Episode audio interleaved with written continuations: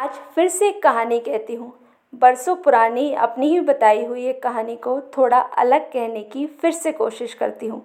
किसी के सपनों की उड़ान, किसी के मीलों का सफ़र, किसी अपने की कहानी बस मेरी ही ज़ुबानी। हम में से कितने एक ख्वाब देखते हैं। उस ख्वाब को पूरा करने का हौसला भी रखते हैं। पर कभी हालात के आगे घुटने टेक देते हैं या फिर किस्मत साथ नहीं देती। पर मैं एक ऐसे इंसान को जानती हूँ जिसने अपनी ही किस्मत को चुनौती दी। उसने अपने ही ख्वाबों को पकड़ कर रखा।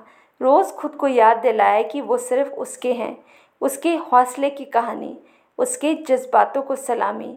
अगर उसकी कहानी देखी जाए तो आपको कुछ खास नहीं लगेगी, पर मेरे लिए वो ज़ीरो से हीरो बनने की कहानी थी।